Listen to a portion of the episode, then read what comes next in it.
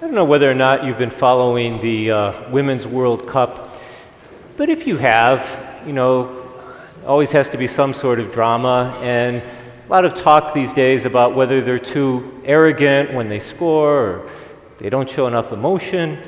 If these aren't first world problems, I don't know what are, but in any event, that gets a lot of attention in the news.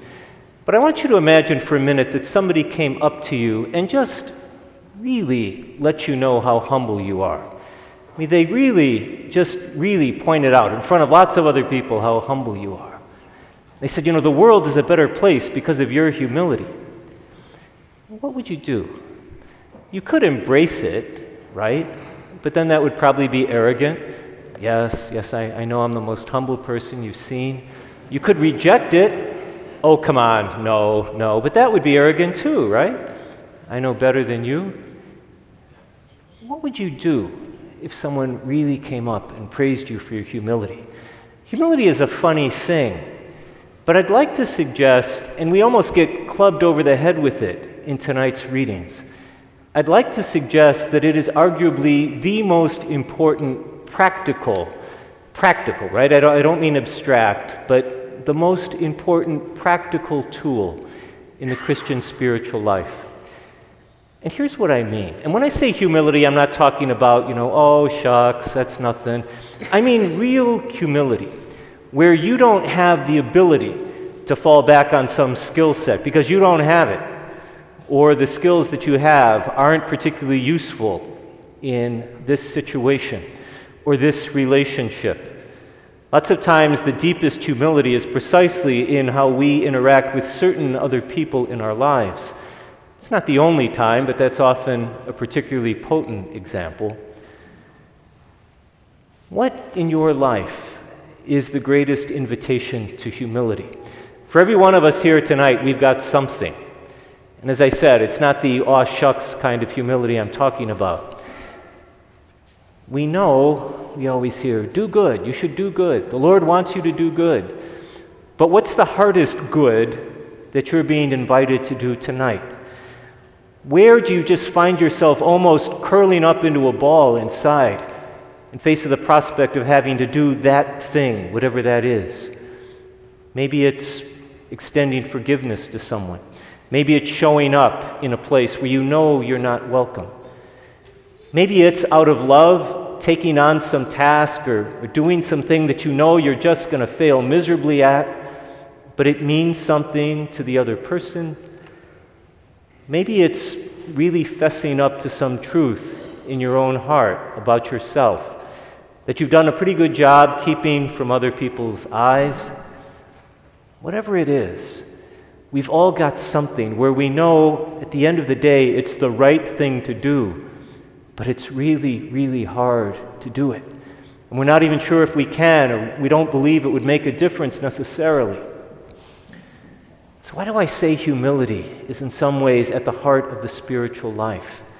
That if we really want to do good, in the sense of actually following where God is calling us to go, the key to do that is often through the path of greatest humility.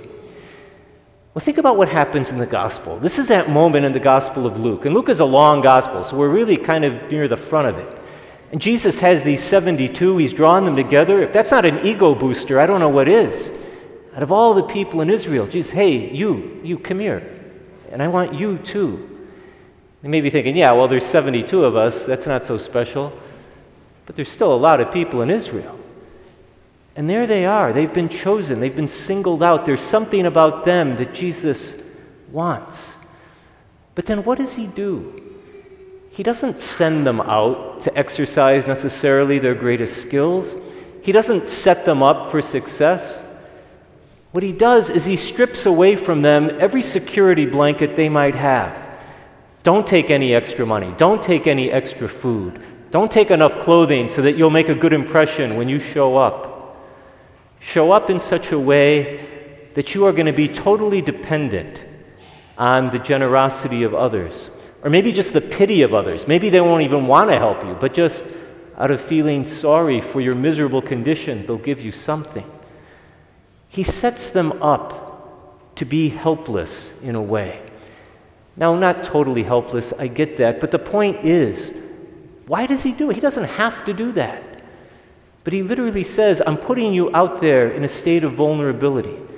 I'm sending you out there to declare the kingdom because that's what he tells them to do. When you go out there, you tell them the kingdom is at hand.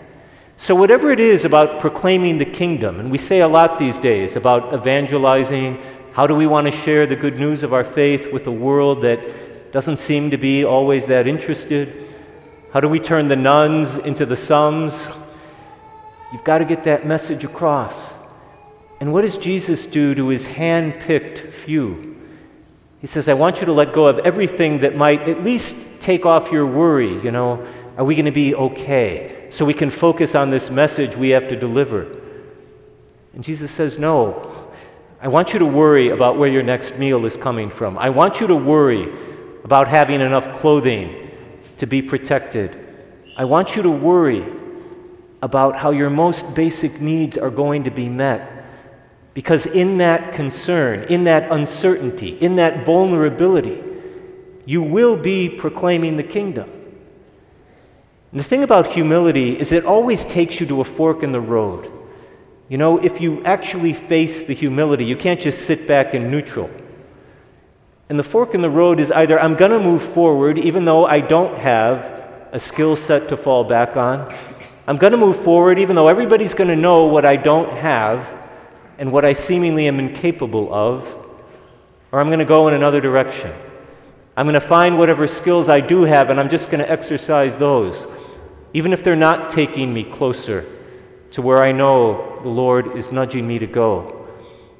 Even if it's not taking me along the path of love, whatever that might look like to engage with that person it's going to be difficult to engage with, to put myself in a situation where I'll only be able to engage if I am willing to avail myself of the help that only they can provide. And in the gospel, I get it, it's focused on material things, but most of the time, at least for most of us in this parish, in this town, it's not necessarily where your next meal is going to come from. But every single one of us has an invitation to humility. And sometimes the easier we can hide it behind being healthy and well fed and well employed, the more poisonous it can be because we can bury it and suppress it deeper and deeper. And so when Paul, on his side of the resurrection, right, those 72, they had no idea where this story was leading. Paul knew the end story. So when Paul gets up, He's boasting about the cross. I boast in the cross, he says. Well, if we want to translate that from Paul Bible language into what our lives might look like, can just ask ourselves Am I really proud of that one area in my life where I have the opportunity to be most humble? Do I own it? Do I proclaim it? Hey, world, I want you to know I'm pretty helpless here. I certainly wouldn't say that about myself. But maybe just as a little spiritual exercise as we move into this 14th week in ordinary time, summer settling in, maybe just name for yourself with brutal honesty here is that area in my life where I feel the greatest humility. Here's that relationship. Here's that quality of mine. When I show up at work tomorrow, or school for those of you who have it in the summer.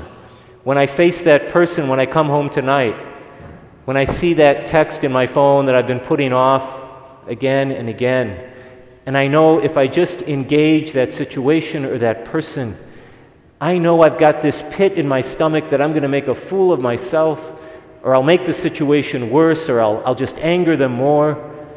Why even bother? Things are pretty good otherwise. I often wondered if maybe there were 75 that Jesus picked, but three of them said, Thanks, but no thanks. We hear about the ones who did it. And when they came back, they can't believe it. I love that Luke kept that part in.